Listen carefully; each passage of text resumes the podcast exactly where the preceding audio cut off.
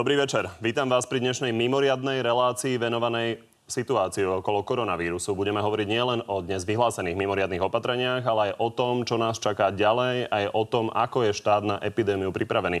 Našimi hostiami sú premiér Peter Pellegrini. Dobrý večer. Dobrý večer, prajem. A ministerka vnútra Denisa Saková. Dobrý, Dobrý večer. večer.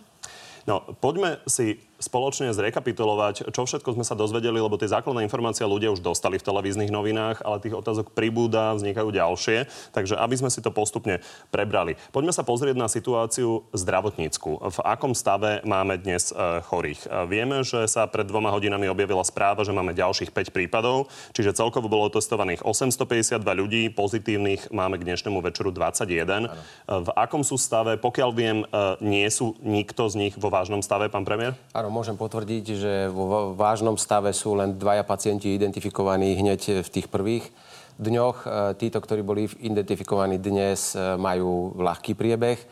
Zatiaľ sú všetci až na jednu osobu koncentrovaní v Bratislave tieto nové prípady. Jeden prípad, ale musím potvrdiť, je v nemocnici Trenčín, kde sme ale vyšetrením e, opäť e, a šetrením pohybu danej osoby zistili, že daná osoba sa 10. marca vrátila z Talianska a hneď 11. sa prihlásila s potiažmi, takže od 11. je v nemocnici, takže neudáva ani nejaké obrovské množstvo intenzívnych kontaktov so svojím okolím, ale pre istotu ich preverujeme. Takže všetci ostatní sú e, tu v Bratislave, tie nové prípady, jeden je v Trenčíne. A jedného máme samozrejme občana s trvalým pobytom e, na východe Slovenska, ale pracuje v Bratislave a vrátil sa z exotickej dovolenky. Myslím, že to boli Na. Maledivy alebo niečo. Na, tú, na ten stav tých uh, pacientov som sa pýtal v spojitosti s tým, že tá vážna situácia je u dvoch, ale nikto nie je napojený na plúcnú ventiláciu. Toho času nikto Dýchajú nepotrebuje, sami. každý dýcha sám a nikto nepotrebuje byť napojený na ventilátor. Čo očakávame, že sa bude diať v najbližších dňoch? Určite máte nejaké modely. Videli sme, že dnes nám pribudlo 11 ľudí. Bude to podobným tempom, alebo máme čakať nejaké rýchlejšie tempo? Ja si myslím, že ten nárast počtu pozitívnych pacientov žiaľ pravdepodobne bude narastať a bude rásť asi rýchlejším tempom. Veď vidíme to presne, ako ste povedali, kým do včera sme eh, mali 10 eh, ochorených, len dnes máme 11, čo je už raz toľko, ako sme mali za posledných pár dní. Eh, Tento týždeň pravdepodobne bude tých čísel viacej, pretože sa presne budú prejavovať príznaky možno tých, ktorí boli pred týždňom niekde na dovolenkách, vrátili sa naspäť, možno sú nakazení. Takže musíme byť pripravení na to, že tých prípadov môže byť viac. Vidíte, že v Čechách už sa to číslo blíži k stovke. Eh, V Rakúsku majú prvé umrtie. Neviem to predpovedať, nikto nevie a každý deň je pre nás novým dňom. Vy ste uh, dnes zasedali s krízovým štábom na Boriku, bol tam aj Igor Matovič, tak poďme si vyjasniť na úvod uh, to, čo sme počuli od neho. Tu je jeho výpoveď. Pýtal som sa, teda aký máme plán, teda že ako budeme postupovať, keď bude 50, keď bude 100 nakazených, keď bude 500 nakazených, lebo to je úlohou premiéra Slovenskej republiky, aby zabezpečil. Myslel som si, že dnes ho doniesol ten plán. Žiadny takýto plán neexistuje. Je to tak? A prosím vás pekne. Myslíte, že máme ešte náladu po tom všetkom, čo celý deň s pani ministerkou a s kolegami musíme riešiť, komentovať ešte tohto pána? Ani ho nebudem vôbec komentovať, pretože on si robí politiku z takejto situácie. A vy si myslíte, že všetky tie opatrenia, ktoré boli prijaté minulý týždeň, začiatkom tohto týždňa, ktoré boli prijaté dnes, že to je len tak, že samo prišlo? Veď to sú predsa nejaké postupy, ktoré máme a samozrejme, že sa pripravujeme a vidíte, že nemocnice pripravujú e, väčší počet, e, väčší počet lôžok, odkladajú sa postupne hospitalizácie a tak ďalej. Viete, ja k nemu poviem len jednu vetu a fakt, či sa mu budete viac na ňo pýtať a dneska Pán nebudem komentovať viete tohto pána, Nemusíme pretože... ísť do emócií. Skúsme naozaj vecne hovoriť o tom, či je pravda, že nemáme pripravené plány e, na situáciu, kedy nám pribudne dramatický počet pacientov. Máme. Slovenská republika príjma Prečo opatrenia. pán Matovič potom hovorí? Ale veď pán Matovič rozpráva táraniny každý druhý deň bez toho, aby si overil fakty, robí viac politiku, je nervózny. Nech príde, nech prevezme moc, nech ide za pani prezidentkou, nech ho vymenuje a nech ukáže. To sú nie jednoduché veci, ktoré tu my dnes robíme a to je najľahšie sa postaviť. Pozrite sa, od Slovenskej republiky a opatrení si berú vzor aj okolité krajiny. A mnohí premiéry telefonujú, čo sme spravili a nasledujúci deň oznamujú také isté opatrenia, ako sme spravili my. Ja som telefonoval s 27 premiérmi tejto e, e, Európskej únie cez videokonferenčný hovor trval 3 hodiny a môžem vás uistiť, že Slovensko e, pomedzi ostatných krajín je na tom ešte veľmi dobre v e, rozsahu opatrení, ktoré sme prijali. Mnohé krajiny ešte nepristúpili ani k ním. Na druhej strane vám ale môžem úprimne povedať, že akékoľvek zdravotníctvo, akékoľvek krajiny, ak raz presiahne nejaký kritický počet ľudí, ktorí budú potrebovať ventiláciu a tak ďalej, tak môžete mať zdravotníctvo najlepšie na svete, nezvládne to. Tak ako to nezvládne Taliansko, nezvládne to ani Čechy, nezvládne to ani Maďarsko, ani Slovensko. Preto my robíme opatrenia dnes, aby sme čo najviac oddialili ten extrémny nárast počtu nakazených a tých, ktorí budú potrebovať zvýšenú starostlivosť a aby sme spomalili ten nábeh tak, aby naše nemocnice dokázali kapacitne príjmať, liečiť a uzdravovať tých pacientov, ak to bude možné. Preto odmietam takéto lacné vyjadrenia a, naozaj nechcete, aby som prešiel do emočnej roviny, lebo by som tomu človeku naozaj schutí niečo povedal. No, Igor Matovič tu zajtra bude, tak sa môže k tomu vyjadriť aj on. Pani ministerka, vy ste tam dnes sedeli, takže máme detailné plány, čo bude ktorá nemocnica robiť v momente, kedy nám stupne počet nakazených na stovky? Určite, že áno. Každá nemocnica zažila už, e, myslím si, vo svojej existencii nejakú kritickú situáciu. Či to boli rôzne dopravné nehody, alebo boli to nejaké prírodné katastrofy, kedy boli vopred pripravené a upozornené na to, akým spôsobom budú si deliť pacientov, hospitalizovať pacientov, akým spôsobom budú pacientov operovať. Takže celý ten systém integrovaného záchranného systému a jednotlivé jeho zložky presne vedia vždy pri akých e, krízových situáciách, ako majú postupovať. Sú to rokmi nacvičené postupy, ale treba povedať to, čo hovorí aj pán premiér.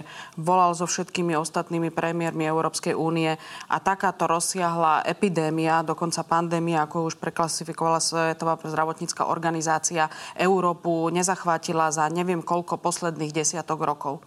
A treba povedať, že prezidentka vyzvala na vzájomný pokoj, pokoj zbraniam a to, aby sa politici zjednotili. Tá nedôvera ale začala sa stupňovať aj kvôli tomu, čo ste si vy dvaja včera šepkali na tlačovej konferencii. Tak sa poďme na to pozrieť. Bude to drahé. Vieš, ale to sa mi, to sa mi teda, že tí župani to tiež Čak nemá tam, jedného, nemá tam jedného pacienta, bude pindať, že koľko je odberových sanitiek. No, aby sme mohli ísť naozaj vecne po všetkých ostatných problémoch, krátka reakcia, prečo ste toto povedali obaja?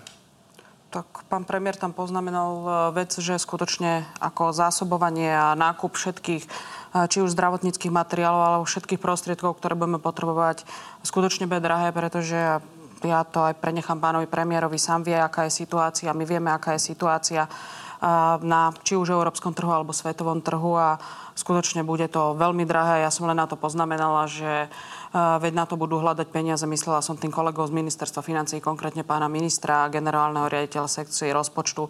Jednoducho pri každej kalamite, ktorá sa objavila na Slovensku a vždy som to tvrdila, či to bola snehová kalamita alebo to bola akýkoľvek iný boj, či už to boli sme, sme hasiť požiar v Trnave Vždy tie prostriedky sú, myslím si, že druhoradé a prvoradé je záchrana života, ochrana zdravia a majetkov občanov. Nebola to teda škoda radosť voči opozícii dnešnej? Viete, viete na, na úvod by som ešte chcel povedať, že hádam si, nemyslíte, pán redaktor, že ja po 20 rokoch v politike neviem, že sú zapnuté mikrofóny a že to teda niekto predáva ako bombastické odhalenie nejakého mikrofónu. Veď eh, predsa ja viem, že už dnes sa vysiela naživo, ešte tam nikto ani nestojí cez, cez internet a tak ďalej. Takže keď som povedal, že to je drahé, som to povedal a poviem to aj tu, áno, bude to drahé. A pani ministerka odpovedala, a takisto som sa vyjadril aj na župana, ktorý, e, nebudem ho menovať, má tam najmenší problém a prvý bude tu vyzývať nejaké veci, že či máme e, koľko sanitiek na odbery vzoriek, hoď tam nemá ani jedného pacienta, tak som bude musel to Jozef Vyskupič. Nie, nie, nie, ten je v poriadku. Myslím, že to bol zase náš slávny pán e, Bystrický župan, ktorý E, tiež ho nestojí za to komentovať, ale ešte raz, my môžeme sa tu baviť o týchto veciach. E, nič zlé sme nepovedali a za tým všetkým, čo som e, povedal, si aj stojím, pretože tak, ako som komentoval postup Župana Bystrického, takisto som komentoval aj postup pravoslavnej cirkvi. Som chvála Bohu rád, že som dnes vo vašich správach mohol zliadnúť, že sa spametali a upravili tie svoje postoje a prestanú ohrozovať ľudí tým, aby boskávali ikony a pili zo spoločnej čaše.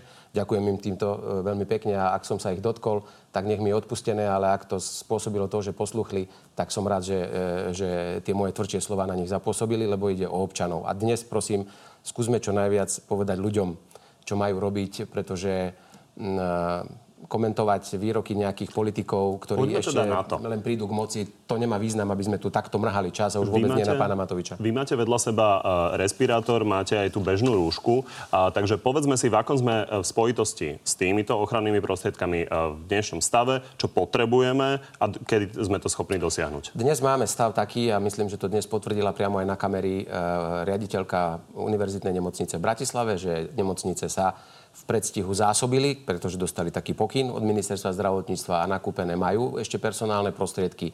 Samozrejme, my teraz cez štátne hmotné rezervy dokupujeme e, v 100 tisícoch tieto množstva, pretože v prípade, že by došlo k extrémnemu nárastu potreby ich použiť, tak samozrejme, že postupne zásoby v nemocniciach sa budú skracovať. Je dôležité, aby sme pomohli ambulantnému sektoru, na to určite by ste Pán sa premiér, spýtali. poďme takže prípad od dnes prípadu a buďme kontre- Dobre, konkrétni. ale, e, Takže potrebujeme, e, potrebujeme- nejaký počet e, pre potrebujeme- lekárov a pre zdravotníkov, nejaký počet pre Takto. bežných pacientov. Tento respirátor, ktorý mám na, e, tu na stole, samozrejme nie je úplne bežný, pretože na koronavírus nám stačí FFP3. Toto je kategória až 4, ktoré sme ale na trhu našli a máme ich už dnes na sklade. Prvých 1100 kusov a s 2200 filtrami máme už slovenské lúbči, ďalšie sú na ceste. Čiže toto je vyslovene pre lekárov, toto budú- ošetrujú? Ale budú to samozrejme úplne tí lekári v tých našich nemocniciach a na infekčných oddeleniach v tej prvej línii, lebo tento je nie jednorazový, ale naozaj sa dá použiť e, viackrát a vydrží ten filter niekoľko dní.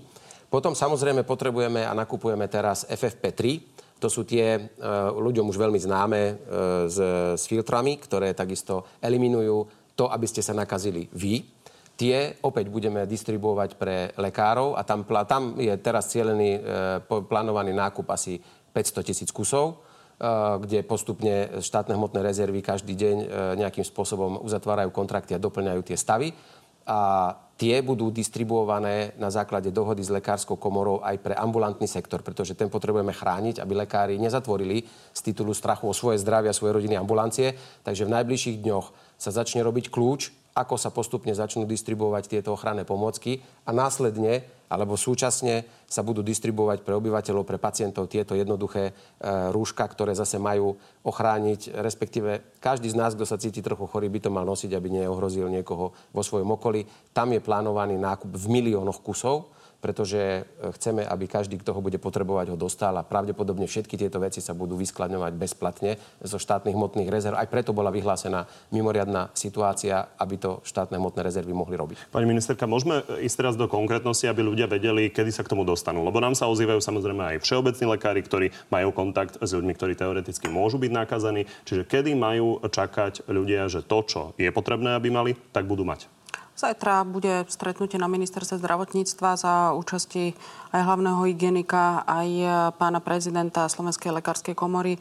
A presne sa dá ten plán, alebo respektíve úlohy a následne aj distribúcia s jednotlivými dátumy, s dátumami, ako budú vlastne tieto jednotlivé prostriedky dávané do obehu po Slovensku. My už ako ministerstvo vnútra nejakú sadu takýchto prostriedkov, teda hlavne tých ochranných rúžok, sme už distribuovali po Slovensku, takže máme s tým skúsenosť a ako náhle nás požiadajú štátne hmotné rezervy takýto istý servis spraviť pre ambulantných lekárov, tak určite im vyhovieme a budeme to distribuovať Skúsme byť ale konkrétne, lebo ľudia, ľudia na to čakajú. Budúceho týždňa. by sme mali začať už distribuovať nejaké Takže všeobecní lekári budú mať priebehu budúceho Netvrdím, týždňa že v priebehu to, budúceho čo týždňa všetky tisíce našich ambulancií, ale postupne. Ak máme najväčší výskyt v Bratislave, začneme najprv Bra- Bratislavským okresom, Bratislavským krajom a následne pôjdeme tam, kde je, je už ohnisko nákazy ďalšie. To znamená, pôjde to postupne. Uvedomte si, že ide o veľké množstva. My sa samozrejme spoliehame na to, že mnohí lekári v ambulanciách aj časť takýchto ochranných prostriedkov majú, tak ako aj naše nemocnice, ale samozrejme na to sú štátne hmotné rezervy, aby sme s tým počítali. Viete, na tú vašu ešte otázku, aby to ľudia naozaj si vedeli predstaviť. Naše nemocnice vedia presne, ako majú postupovať. Napríklad, keď vybuchne panelák a je e, po nejakým spôsobom zranených 25 ľudí. Ako okamžite majú presmerovať celú liečbu, ako majú lôžka uvoľniť a tak ďalej. Alebo keď sa stala nehoda, Nitrianská nemocnica, traumaplán, okamžite, poplach, všetko vedia, čo majú robiť. A vedia robiť aj čo majú robiť v prípade týchto ochorení. To znamená, všímate si, že e, už asi 3 alebo 4 veľké štátne nemocnice uvoľnili lôžka. Napríklad na Martinskom plúcnom je 26 lôžok, ktoré vedia urobiť na 50. Sú prázdne tie lôžka, čakajú na potenciálnych pacientov. Dúfam, že ich nebudeme nikdy potrebovať a tak ďalej a tak ďalej. Treba povedať, že Trenčianska nemocnica sa ozvala. Keď sa vám stane zemetrasenie a, a spadne e, jedno väčšie okresné mesto, No na to môžete byť pripravení ako chcete. Jednoducho to sa stane, to je krízová situácia a každý už robí to, čo môže a preto chcem ešte raz povedať, že treba byť pripravený na to, že tá situácia môže byť tak dramatická, že ju aj nemusíme zvládnuť, ale to bude všetko záležať od toho, ako sa budú správať občania tejto krajiny. Pretože ak dnes ich bolo 8 tisíc a môžete si overiť možno ešte aj viac, koľko listkov predali dnes e, na lyžovačke v Jasnej. A z toho, že sme dali deťom voľno v Bratislavskom kraji, si robia výlety a dovolenky. Tak prepáčte, výrazne napomáhajú tomu, aby sa tá situácia na Slovensku Toto je nepochybne téma a poďme ju rozobrať. A treba ale povedať, že napríklad Trenčianská nemocnica sa ozvala, že rušila operácie nie kvôli tomu, že by pripravovala nemocnicu, ale kvôli tomu, že nemali dostatok ochranných prostriedkov majú, a preto nechceli... Nechcú, majú, ale tú zásobu, ktorú majú, chcú primárne si ponechať na tieto ochorenia a nebudú ich zatiaľ používať na operácie, ktoré znesú odklad. To Či... je úplne správne, pretože nikdy neviete, koľko ich budete potrebovať. Každé jedno rúško, každý jeden respirátor, ktorý je dnes na Slovensku, sa hodí. Každý. Takže vieme, že respirátory sa v najbližších dňoch dostanú k tým, eh, ktorí ich potrebujú. Vy ste predvádzali tú rúšku, hovoríte, že chcete, aby to ľudia nosili, že sa nemajú za to hambiť. Povedzme si, od koho vlastne chcete, aby tú rúšku nosil a kde? Ja si myslím, že tak, mal by ju nosiť každý, kto si vôbec len myslí alebo má aspoň nejaký jemný náznak, že by mohol byť nositeľom takéhoto vírusu. Mal by ho nosiť možno aj každý, kto sa nám vráti zo zahraničia a bol v oblasti, kde mohol ochorieť. A hoc aj nie je možno nakazený a necíti na sebe žiadne príznaky, radšej nech si ju dá. Určite by sme ju mali e, si všetci založiť aj kvôli ochrane lekárov, pretože lekárov máme obmedzené množstvo a ich musíme chrániť aby si ich e, možno e, na seba dal každý pacient, čo ide do čakárne, či už do nemocnice, alebo ide k ambulantnému svojmu lekárovi, všeobecnému pediatrovi, špecializovanému lekárovi, pretože tým ochraňuje nielen tých, čo sedia s ním e, v ambulancii, ale aj toho lekára. Takže naozaj pri všetkých týchto možnostiach. A samozrejme, komu to nevadí, môže si tú masku preventívne založiť a nosiť ju celý deň pri výkone svojej práce. A z tohto miesta by som chcel aj prostredníctvom vašej televízie požiadať všetkých zamestnávateľov a rôznych, e, rôzne spoločnosti, ktoré si potrpia na oblečenie uniformy svojich zamestnancov a tak ďalej. Nech im nezakazujú nosiť rúška. Teraz musí ísť bokom nejaká kultúra firemná a nejakým spôsobom, že ako majú vyzerať zamestnanky za okienkom. Kto a každý občan, čo si to chce dať, treba, aby mu to bolo umožnené, lebo už sme zachytili aj prípady, že firma si neželala, aby teda nezbudzovala nejaké podozrenie u zákazníkov, aby nosili ľudia rúška. To nie je prípustné. Každý, kto ho chce mať, musí mať právo si ho dať a my sa budeme snažiť... Ľudia špekulujú o tej účinnosti. V každom prípade, aj keď to nie je 100% účinné, odporúčate, aby to ľudia nosili. Jednoznačne áno. A poďme na karantény. A vy ste sa postiažovali na to, že ľudia sa správajú nezodpovedne. Druhá vec je, že či to štát dostatočne vynúcuje. A, takže Udelili ste niekomu už tú pokutu, o ktorej ste hovorili, že môže byť do výšky 1600 eur? Priznám sa, že zatiaľ tá pokuta udelená nebola. My sme len ľuďom oznámili, že takáto pokuta na základe priestupkového zákona môže byť udelená. Skutočne sme sa spoliehali na tú sebareflexiu a to svedomie jednotlivých občanov, že keď skutočne v tom Bratislavskom kraji sme udelili aj spolupráci s mestom, aj spolupráci s Bratislavským samozprávnym krajom a takú karanténu pre tie predškolské, školské a univerzitné zariadenia tak sme očakávali, že sa budú správať disciplinovanie detí a hlavne ich rodičia. Ja sa môžem priznať, že som bola veľmi rozčarovaná, keď mi kolegovia volali z klientského pracoviska v Bratislave, že taký nával klientov ako rodičov s deťmi sme už nemali dávno, mm. pretože všetci to poňali tak, že majú čas, majú voľno a presunuli svoje aktivity, ktoré deti mali čas stráviť v škole, tak tie aktivity presunuli na úrady a do klientských pracovisk a išli si s deťmi vybavovať doklady a ďalší zamestnanci alebo respektíve ďalší ľudia, ktorí prišli dokonca z Talianska, si išli prepisovať auta a ešte klamali našim úradníkom, že nie sú z Talianska, to už majú dávno, to im len kamarát dal. Takže skutočne to bolo veľmi nezodpovedné od tých rodičov s deťmi, že takýmto spôsobom a, takto trávili voľný čas a my sme preto pristúpili aj k viacerým reštrikciám, ak sa môžeme už presunúť k tým reštrikciám, že skutočne my od e, pondelka zatvárame alebo respektíve budeme obmedzovať úradné hodiny na všetkých klientských pracoviskách aj na všetkých okresných úradoch na 3 hodiny denne. Zároveň očakávame, že si doklady príde vybaviť len ten, ktorý, a dávame tomu jasné pravidla, bude to tlačovej správe ministerstva vnútra, ktorý má doklad pred expiráciou alebo dva mesiace pred expiráciou, alebo potrebuje ukradnutý doklad si znova to znamená duplikát vybaviť. V žiadnom prípade neočakávame, že budeme mať vo výnimočných prípadoch návštevy rodičmi s deťmi, že si idú dať spraviť doklady.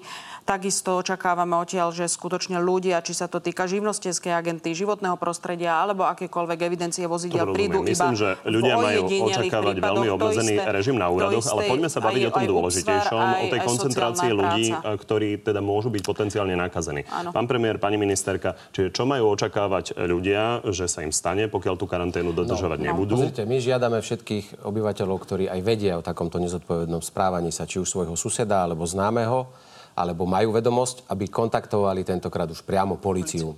158 poprosíme vytočiť, policia dotyčného vyhľadá, vypátra, a začne s ním robiť poriadky, pretože už inak to nepôjde. Na to nie sú ani úrady verejného zdravotníctva, tie musia sa primárne zameriavať na testovanie, príjmanie opatrení. V tomto treba telefonovať polícii a normálne takéhoto človeka, poviem tak, ako sa to povie, normálne udať.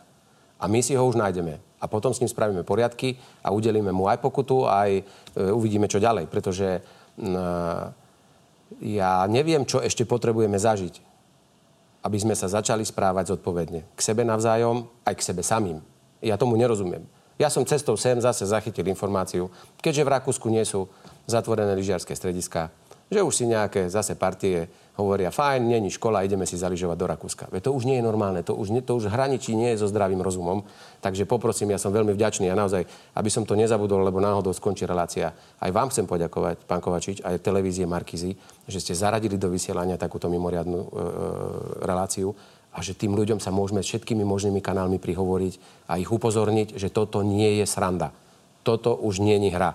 Toto je vážna vec, ktorá na Slovensku akurát vďaka našim opatreniam sa darí ako tak držať pod kontrolou, ale o týždeň tá situácia môže byť dramaticky iná a potom neviem, čo budeme robiť. Dobre, tá relácia určite nie je posledná. Pani ministerka, chcem sa len opýtať na to, je to len o tom, ako hovorí pán premiér, že nech ľudia udávajú svojich susedov.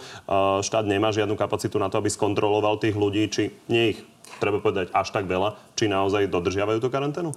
No, Myslím si, že tých ľudí, ktorí sa budú vrácať na Slovensko teraz z rakúskych lyžovačiek a z talianských lyžovačiek budú tisíce až nie 10 tisíce.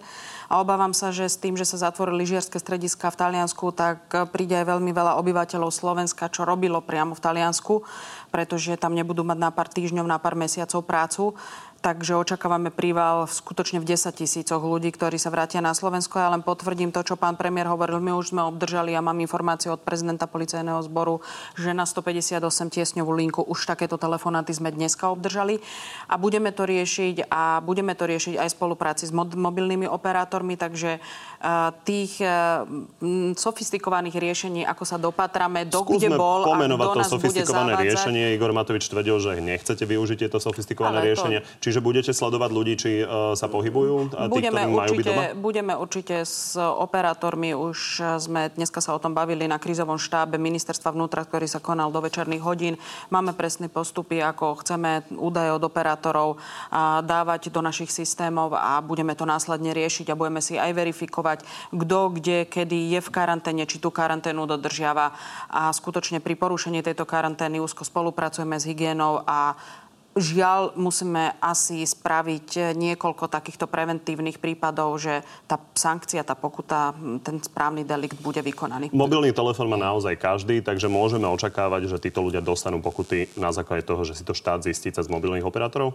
Aj tak sa to dá povedať. Dá sa to tak spraviť. Poďalšie, každý, kto je na karanténe povinnej zo zákona Eh, tak eh, by mal mať vypísanú karanténnu PN u všeobecného lekára, čiže my máme opäť zasa sociálnu poisťovňu, ktorá bude musieť preorientovať výkon kontroly dodržiavania PN, tak ako keď aj pri bežnej inej, či ste doma, či sa nachádzate v tvare svojho bydliska. Čiže kontrolu budú vykonávať aj zamestnanci sociálnej poisťovne, ktorí budú výkon PN kontrolovať, ale na druhú stranu, viete, tých technických možností, čo my vieme o človeku získať, je obrovské množstvo. Ale my takisto nesmieme niekde presiahnuť nejakú hranicu, hoď je mimoriadná situácia, musíme dodržiavať zákon a zisťovať o ľuďoch len tie informácie, ktoré nám v zmysle zákona e, e, dovolené môžu byť. Teraz neočakávajte, technicky sa to dá. Ale hádam teraz nebudeme očakávať, že ideme špehovať 50 tisíc SIM kariet dennodenne a ak náhodou niekto sa pohne o 30 metrov vo svojom dome a okamžite nám začne svietiť niekde červené svetelko a ideme ho zatknúť. Pán premiér, ja to sa len pýtam, ľahké... či si štát vie vynútiť štát vie. to, čo nariadil. Štát vie, ale verte, tak že to budeme ďalej. robiť iba v tej efektivite a intenzite, a. aké bude nevyhnutné. Treba ešte povedať, že tých eh, jednotlivých príslušníkov policajného zboru máme 24 tisíc, takže my by sme radi túto prácu dedikovali na tie opatrenia, ktoré sme zaviedli a nie na to, aby sme eh, teraz kontrolovali všetky tie jednotlivé karantény, keď nám to dovolujú eh, tú kontrolu spraviť aj tie technické prostriedky a výdobytky novej doby ako napríklad teraz vlastne robíme kontroly na hraničných prechodoch, zavádzame hraničné kontroly a ako dobre viete, vstupom do Schengenu na, v decembri 2007 hraničné kontroly a úrady hraničnej cudzineckej policie na vnútorných hraniciach Slovenska, to znamená s Maďarskom, s Rakúskom, s Českom, Polskom, boli rozpustené tieto jednotlivé organizačné zložky. A teraz v podstate musíme my tu na, nahrádzať vlastne tie rozpustené organizačné zložky a musíme znova zabezpečiť tú dočasnú kontrolu na hraniciach. Takže opakujem, my chceme policajtov využiť hlavne na to, na čo primárne slúžia a to je verejná, verejná ochrana majetku a zdravia a zachovanie verejného poriadku a nie na to, aby sme špehovali ľudí, ale skutočne výdobytky novej doby. Vieme nám, si s tým poradiť. Vieme si s tým poradiť. Keď už ste otvorili tie hranice, tak poďme sa baviť o hraniciach, ano. lebo tam sú tiež isté nejasnosti, ano. čo sú to veľké hraničné priechody. Čiže ako to bude? Na, naozaj sa na Slovensku už ponovom dostane od zajtra rána len ten, kto tu má trvalý pobyt?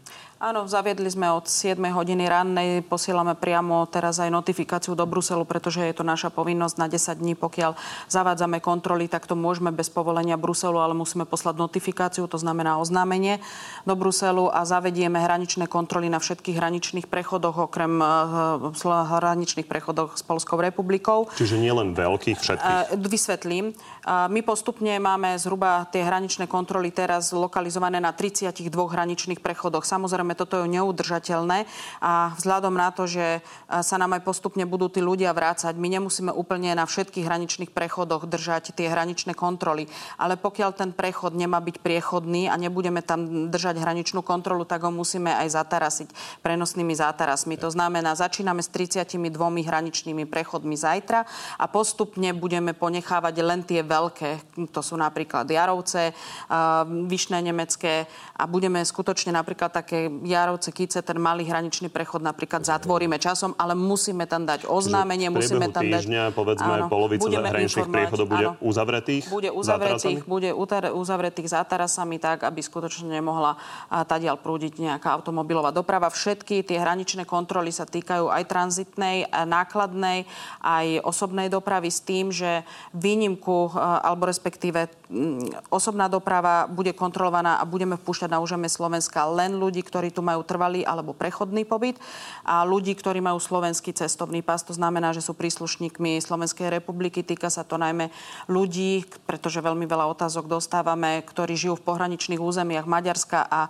Rakúska a vlastne dennodenne za prácov dochádzajú do Bratislavského kraja tak e, tí ľudia im doporučujeme, aby si e, jednak nemusia mať občianský preukaz, keďže trvalý pobyt už možno majú v Rakúsku, ale stále majú cestovný pás, tak doporučujeme týmto ľuďom, aby si obdržali alebo zohnali potvrdenie od zamestnávateľa, že sú teda zamestnaní na Slovensku. Je to asi... jednoduché, nechceme, aby to bola A4, ale skutočne potvrdenie od zamestnávateľa na polovici A4 alebo malý preukaz, aby sme čiastočne, keď nám nastanú nejaké kolóny na hraničných priechodoch, vedeli im dať nejakú prioritu, aby nemeškali do tej práce. Notár. Nemusí to Nie. potvrdiť notár. My dúfame, že ako žiadne také uh, nejaké uh, zase kreativita slovenského národa tomto nebude, takže zatiaľ nechceme, aby to bolo nejak notársky overené. Pán premiér, uh, vy ste hovorili, že komunikujete aj medzinárodne s ostatnými premiérmi, čiže na toto uzatvorenie hraníc máme právo na 10 dní. A čo potom ďalej? No potom budeme, viete, situácia je mimoriadná, preto my budeme musieť mimoriadne konať a v tomto prípade je bezpečnosť e, slovenských občanov pre mňa prvoradá a keď budeme potrebovať zavrieť tie hranice na 14 dní, tak nech si o tom Brusel myslí, čo chce a ako chce. Budú tak zatvorené povedať, 14 dní. Asi, budeme, s nimi, budeme s nimi určite komunikovať. Myslím, že to chápu, pretože podobné opatrenia začínajú po našom vzore príjmať aj ostatné krajiny. Nie je dnes na úrovni Bruselu žiaden unifikovaný plán. Každá krajina koná individuálne, pretože naozaj nikto nemá patent na rozum. Chcem ale pripomenúť, že ak sa dnes pozeráme smerom do Číny, kde vidíme určitý pokles nárastu, kľúčové, prečo sa im to darí, je disciplína obyvateľov. To znamená, tam, keď im raz povedali, že nemajú vychádzať z domu, tak nevychádzali. Keď im povedali nestretávať sa, tak sa nestretávali. A toto je podľa mňa alfa a omega toho, ako dopadne Slovensko. Či Slováci a ľudia, ktorí tu žijú, budú dodržiavať tieto naše opatrenia, dokonca ich môžu robiť aj sami, aj nad, nad rámec, bez toho, aby im to musela povedať vláda, alebo budú nedisciplinovaní, ale vráti sa nám to potom v obrovskom naraste počtu nakazených a možno aj ťažko chorých. A nedaj Bože, aj tých, ktorí možno nemusia prežiť tú nákazu.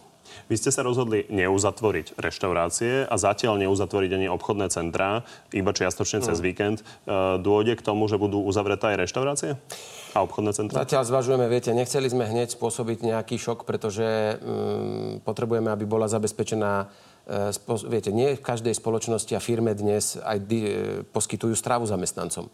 A tí stra, zamestnanci sú odkázaní na to, aby sa prestravovali v nejakých zariadeniach. Preto v tomto prípade, viete, musíme hľadať taký nejaký zdravý balans, aby sme úplne zase nespôsobili paralizovanie chodu štátu, lebo najhoršie, čo sa môže stať, že prestane fungovať akoby krajina ako taká. Takže opäť, e, tie ja pevne verím, že mnohí ľudia pristúpia k tomu, že sa budú stravovať doma alebo budú si nosiť svoju stravu so sebou. Ale zase sú aj takí, ktorí inak ako v reštaurácii sa žiaľ prestravovať nevedia. Takže zatiaľ sme ponechali. Možno, že pristúpime k večerným uzavretiam reštaurácií, ale to zase sú ďalšie kroky. Vidíte, že my postupne pripravujeme v také sady opatrení a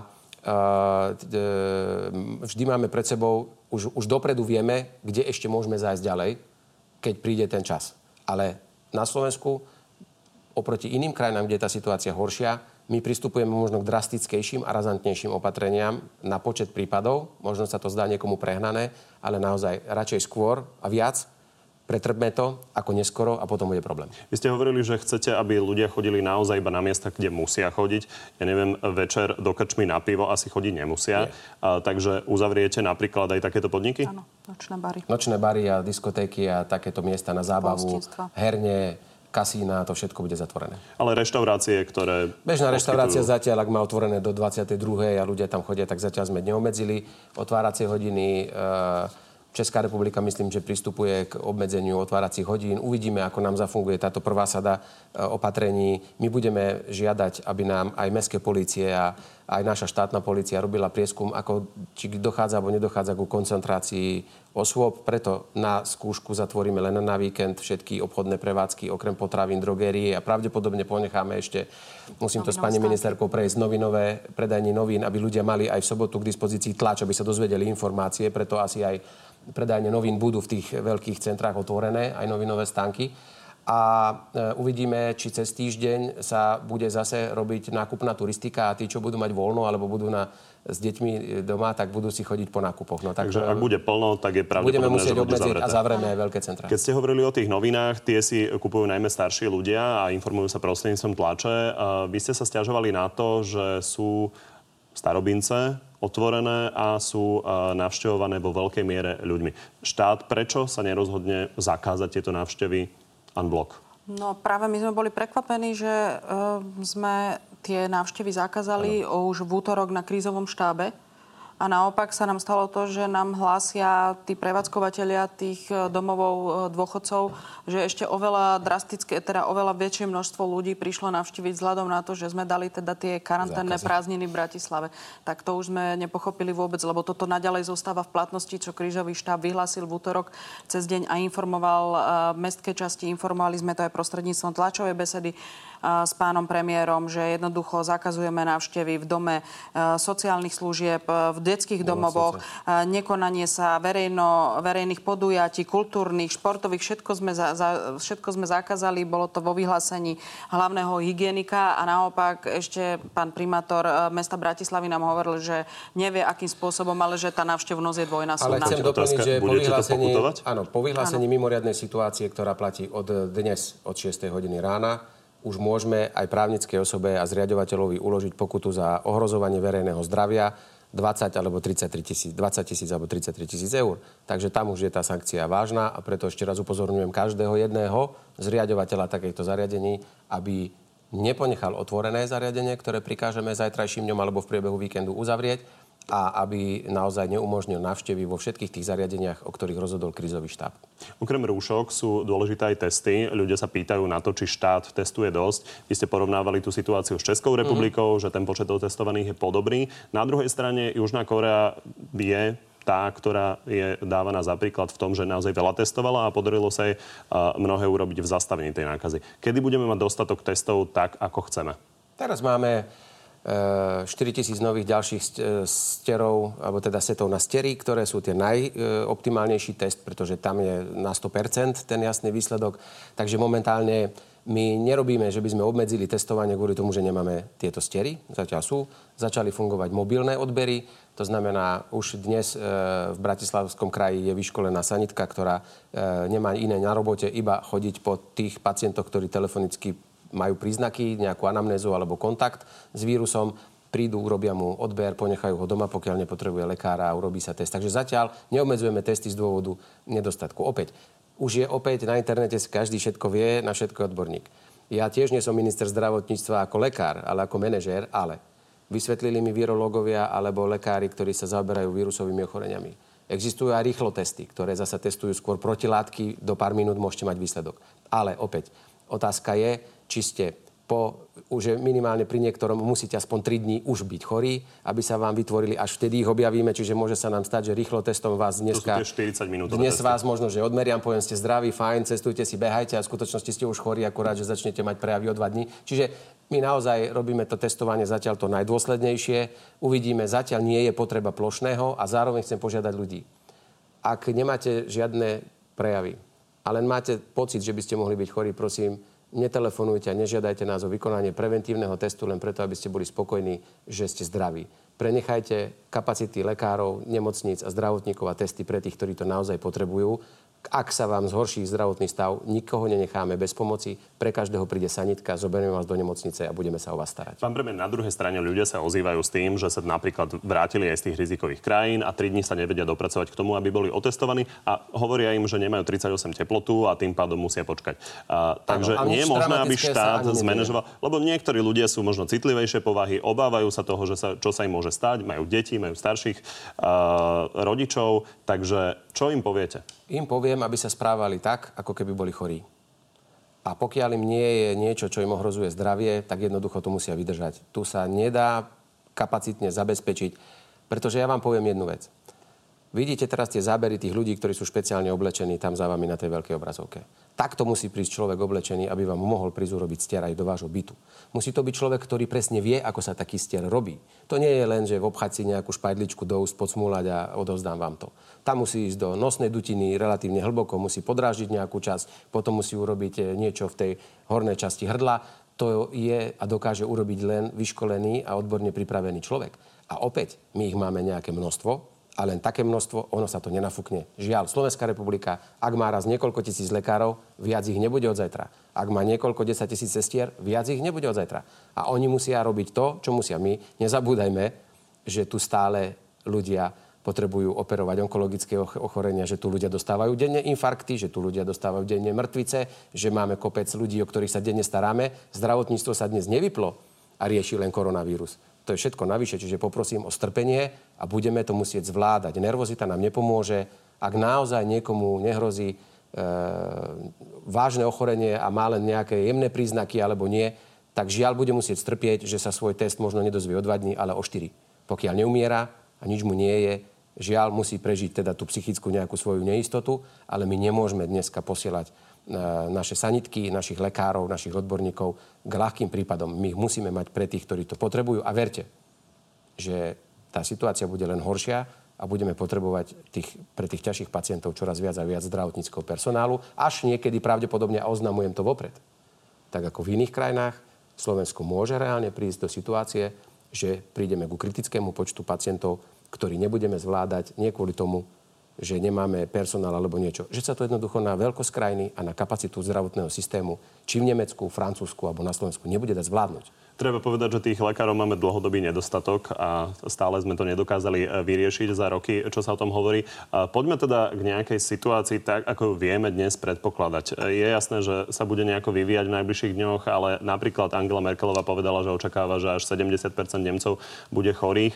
Takže máme očakávať, že postupne to dostane takmer každý? Ja si myslím, že slova nemeckej kancelárky si kľudne vysvetlíte ako vec, že oznámila Nemecku a nemeckým občanom, že pravdepodobne nemusia vôbec zvládnuť celú tú nákazu a dopredu im dala vedieť, že ich až 70% môže byť chorých, čím jasne ukázala a vopred informuje, že aby ľudia nemali prehnané očakávanie, že ani taká krajina ako Nemecko vôbec nemusí túto situáciu zvládnuť a urobila si len predprípravu, myslím politickú, keď k tomu dojde. A, a to nemyslím teraz vôbec kriticky.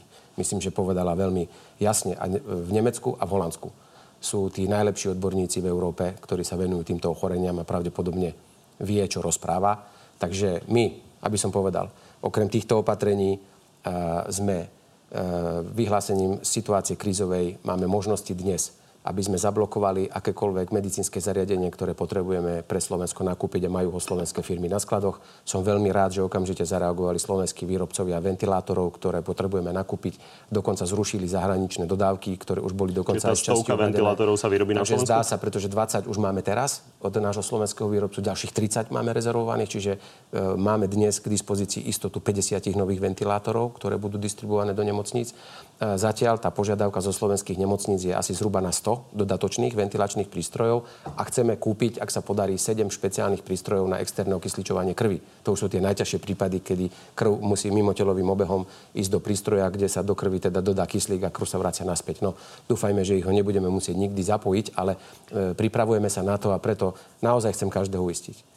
Ono viete, to rokovanie štábu, kde veľa ľudí sa niekedy môže stať lajkovi, ako niečo, že každý tam prichádza s nejakými nápadmi a nazval to niekto brainstorming, ten pán, čo sme, brainstorming, čo sme s ním začínali. A je to úplne normálne.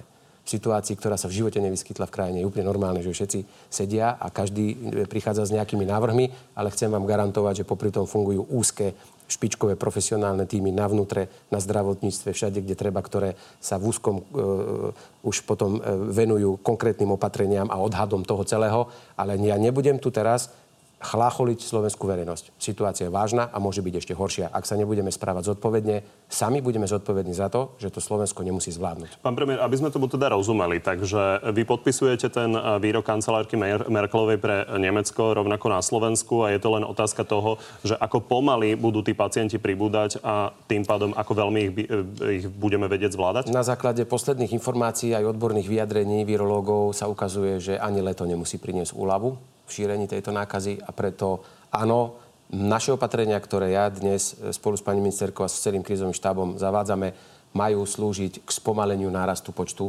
ochorení a tým pádom vytvorenia dostatočného priestoru pre nemocnice, aby zvládali tento nápor. A okamžitý nárast na tisíce, 10 tisíce zrujnuje akékoľvek zdravotníctvo v ktorejkoľvek európskej krajine. Tak si prajme, aby sa to vôbec nestalo asi tak. Držme si palce a správajme sa zodpovedne hlavne. Ďakujem vám obom, že ste prišli do Záhorskej Bystrice. My ďakujeme My za pozvanie. No a ďakujem aj vám, že ste boli s nami. Táto mimoriadná relácia nebola posledná. Už zajtra privítá Zlatica Puškárova budúceho premiéra Igora Matoviča a pravdepodobného ministra zdravotníctva Mareka Krajčio. Prajem vám príjemný zvyšok večera.